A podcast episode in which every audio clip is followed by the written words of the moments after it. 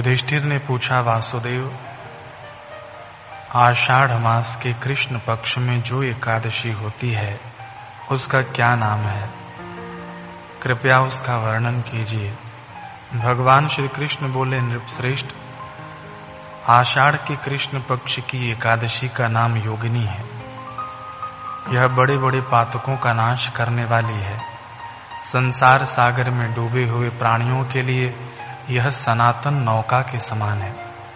अलकापुरी के राजाधिराज कुबेर सदा भगवान शिव की भक्ति में तत्पर रहने वाले हैं। उनका हेममाली नामक एक यक्ष सेवक था, जो पूजा के लिए फूल लाया करता था। हेममाली की पत्नी का नाम विशालाक्षी था। वह यक्ष कामपाश में आबद्ध होकर सदा अपनी पत्नी में आसक्त रहता था। एक दिन हेममाली मान सरोवर से फूल लाकर अपने घर में ही ठहर गया और पत्नी के प्रेम पाश में खोया रह गया। अतः कुबेर के भवन में न जा सका। इधर कुबेर मंदिर में बैठकर शिव का पूजन कर रहे थे। उन्होंने दोपहर तक फूल आने की प्रतीक्षा की। जब पूजा का समय व्यतीत हो गया तो यक्षराज ने कुपित होकर सेवकों से कहा, यक्षों, दुरात्मा हेममाली क्यों नहीं आ रहा है?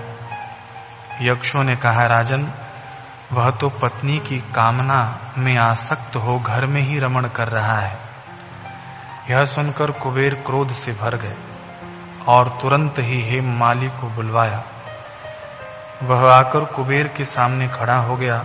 उसे देखकर कुबेर बोले, ओ पापी, अरे दुष्ट ओ दुराचारी, तूने भगवान की अवहेलना की है, अतः कोड़ से युक्त और अपनी उस प्रियतमा से वियुक्त हो, इस स्थान से भ्रष्ट होकर अन्यत्र चला जा।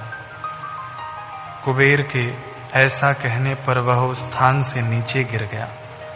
कोढ़ से सारा शरीर पीड़ित था, परंतु शिव पूजा के प्रभाव से उसकी स्मरण शक्ति लुप्त नहीं हुई। तदनंतर वह पर्वतों में श्रेष्ठ मेरुगिरी के शिखर पर गया। वहाँ पर उसे मुनिवर मार्कंडेय जी के दर्शन हुए। पाप कर्मा यक्ष ने मुनि के चरणों में प्रणाम किया।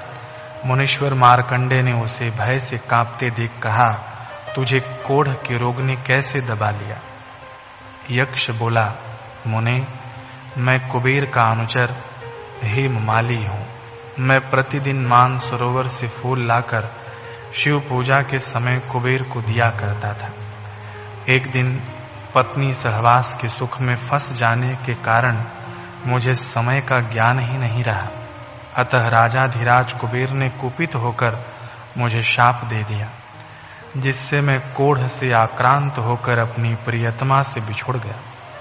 मुनि श्रेष्ठ संतों का चित्त स्वभावतः परोपकार में लगा रहता है। यह जानकर मुझ अपराधी को कर्तव्य का उपदेश दीजिए। मार्कंडे जी ने कहा, तुमने यहाँ सच्ची बात कही है, इसलिए मैं तुम्हें कल्याणप्रद व्रत का उपदेश करता हूँ। तुम आषाढ़ मास के कृष्ण पक्ष की योगिनी एकादशी का व्रत करो। इस व्रत के पुण्य से तुम्हारा कोढ़ निश्चय ही दूर हो जाएगा।